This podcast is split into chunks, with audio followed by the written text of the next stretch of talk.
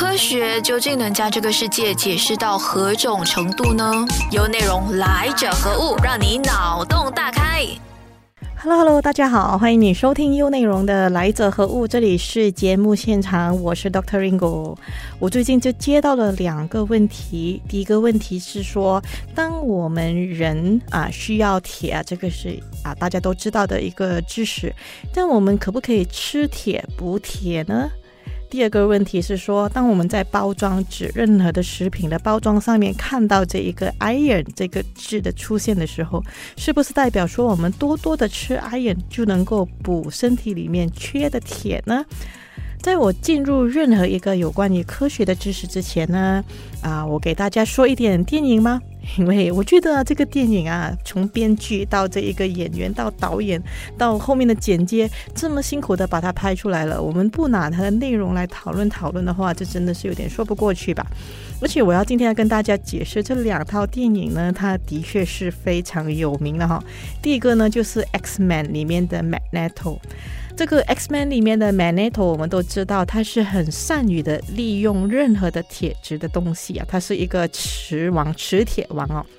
然后就话说，这个 Magneto 呢，就一天就被人关了起来了，呃，然后他们就大概懂吧，就是一个铁牢呢是没有办法把它关起来的，所以那些人呢就选择把它关在一个 plastic 的一个用塑料跟这一个布制造的一个空间里面呢。然后他的伙伴是怎么样帮助他劫狱的呢？啊，这一幕我告诉你，我真的是印象的非常深刻。他们的这一个伙伴呢，就把一个人送进去，就是一个啊牢牢狱官啊，就是一个警察呢送进。去牢里面呢，然后让这个 Magneto 呢将这个人的身上的血都抽到完出来呢，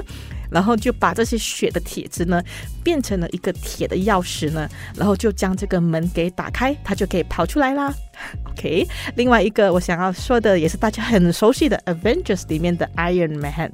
这个 Iron Man 呢，就就是因为他是一个啊武器的这个大王嘛，哈，然后他就给自己设计了一个武器，就是身上就是一个钢铁一样的这个战衣哈。但是如果在科学上来说呢，其实是这么样的，是不大可行的，就是逻辑上是说不通的。因为我们知道这个铁质呢，这些铁质它非常的，它是有一定的重量的，而如果人呢是把自己穿在一个这样子钢铁里面的话呢，它其实我们的人的脊椎呢是未必能够承受得到的。你就想象一下吧，如果我们背着背包去旅旅行哈，我们就这样子背着一个啊，大概一个一个一个很重的重量的话，我们这样子背上山，我们都已经是快要吃不消了哈。但是想看钢铁人还要背着这一个铁一样的战衣呢，还要再飞来飞去。当然啦，电影呢总是会把这个事情逻辑化，他就当然说着这个用的这一个啊质量啊，用了这一些啊啊这些它的材质是啊已经这就是地球地表上面最强跟没有办法被发现的这些植材啊，我们就这样子看看，就这样子了解就好了。毕竟电影呢，它有时候说的是一种我们想象出来的美好。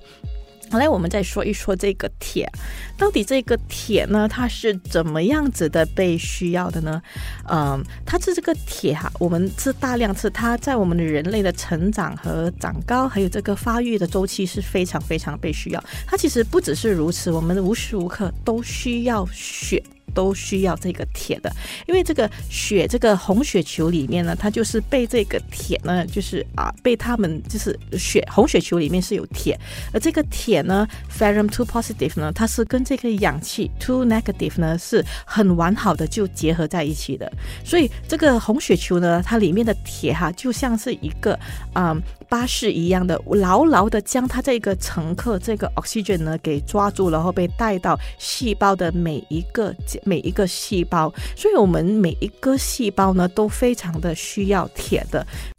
U 内容来者何物？跟着我 Dr. Ringo 王云平博士的脚步，一起感受这一个科学世界的奇妙吧。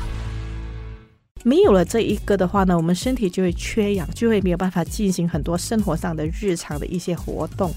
嗯，这个是基本上大家对铁的这个概念，所以我们再我们再重复一下，再说一下，其实人类需要的是这一个 ferrum to positive。另外一个我是想说的是，因为我最近看了一个来自国外的视频，不过有点遗憾的是，因为我还没有办法去找到这一个啊，同样他所谓的产品呢，然后再来再把他这一个实验呢，就再来重复一一遍啦。我其实的确不应该是这样子，我应该再重复了，然后我再来跟大家去解释。但是他那个影片是那个视频是这样子的，他。就将这一个啊产品啊，而且这这这个产品是一个 c e r o s 啊，是一些制成的一些所谓的谷类的吃的这个产品啊，他就将这个 c e r o 呢，就这个 c e r o 上面写着是有 iron 的，然后他就把它这个都泡在水里面呢，然后。啊，尝试的去把它弄成绵绵稠稠的，然后就拿了一块磁铁呢，就在这一个吸热包装纸上面磨呀磨呀，没有多久呢，他就发现到呢，这个吸热包装里面呢，竟然出现了一些细细的铁粉哦，就是在它的这个磁铁的范围里面出现了，所以这个事情其实对我来讲是有一点惊悚的，因为我觉得说这个产品是多么的。粗糙的，就说，哎，为什么会有说一个铁粉一样的东西是出现在我们的这个产品里，而它竟然是可以被接受的？我们就先不谈产品的东西，我们就回到了这科学的知识。那么说，如果我们把这些铁粉吃进肚子里面的话呢，它到底是不是就是我们身体所需要的这一个铁呢？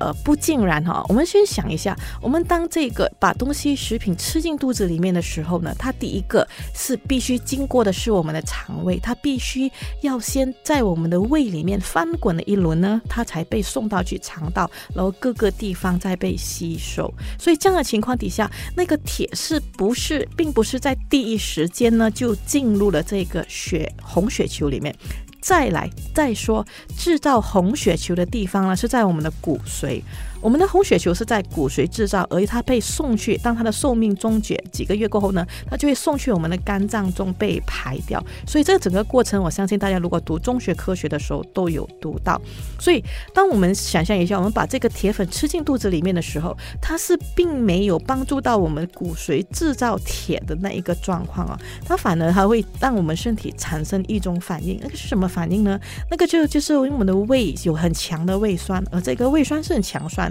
是大概是 pH 二二到三这样子，非常非常的强酸，而这个强酸呢，几乎就是很快的就会把这个铁呢，就会整个就会被它溶解了，所以那就变成说在情况底下呢，那个铁反而是生锈了，反而是不能用了，而且它还会造成了身体一系列的不适，比如说我们会恶心啊，会想吐。啊，当然，我们如果你们搜一搜这一个的话，我们看到有一些人呐，他是天生的体质是非常的奇怪，他就是要吃铁的，那个是另当别论的，那个只是他身体构造的一个问题。但是普罗大众如我们来说呢，我们都是不适合将铁粉吃进肚子里面的。所以今天呢，我们这个小科学知识呢，我是想要带出来的是说，当我们发现一个问题的时候，我们不是要用另外一个问题来解决这一个问题，我们应该要懂的就是这个问题的根源到底是什么了，然后我们才去解决这一个问题，而不是引发另外一个问题来解决这一个问题，有点像绕口令吧？对，这个就是我想要做一个简单的结论，就是我们不要用另外一个问题来解决下一个问题。所以，我们下一个问题呢，会在下一个单。元会再仔细的再跟你再聊一聊，我们到底遇到了什么问题？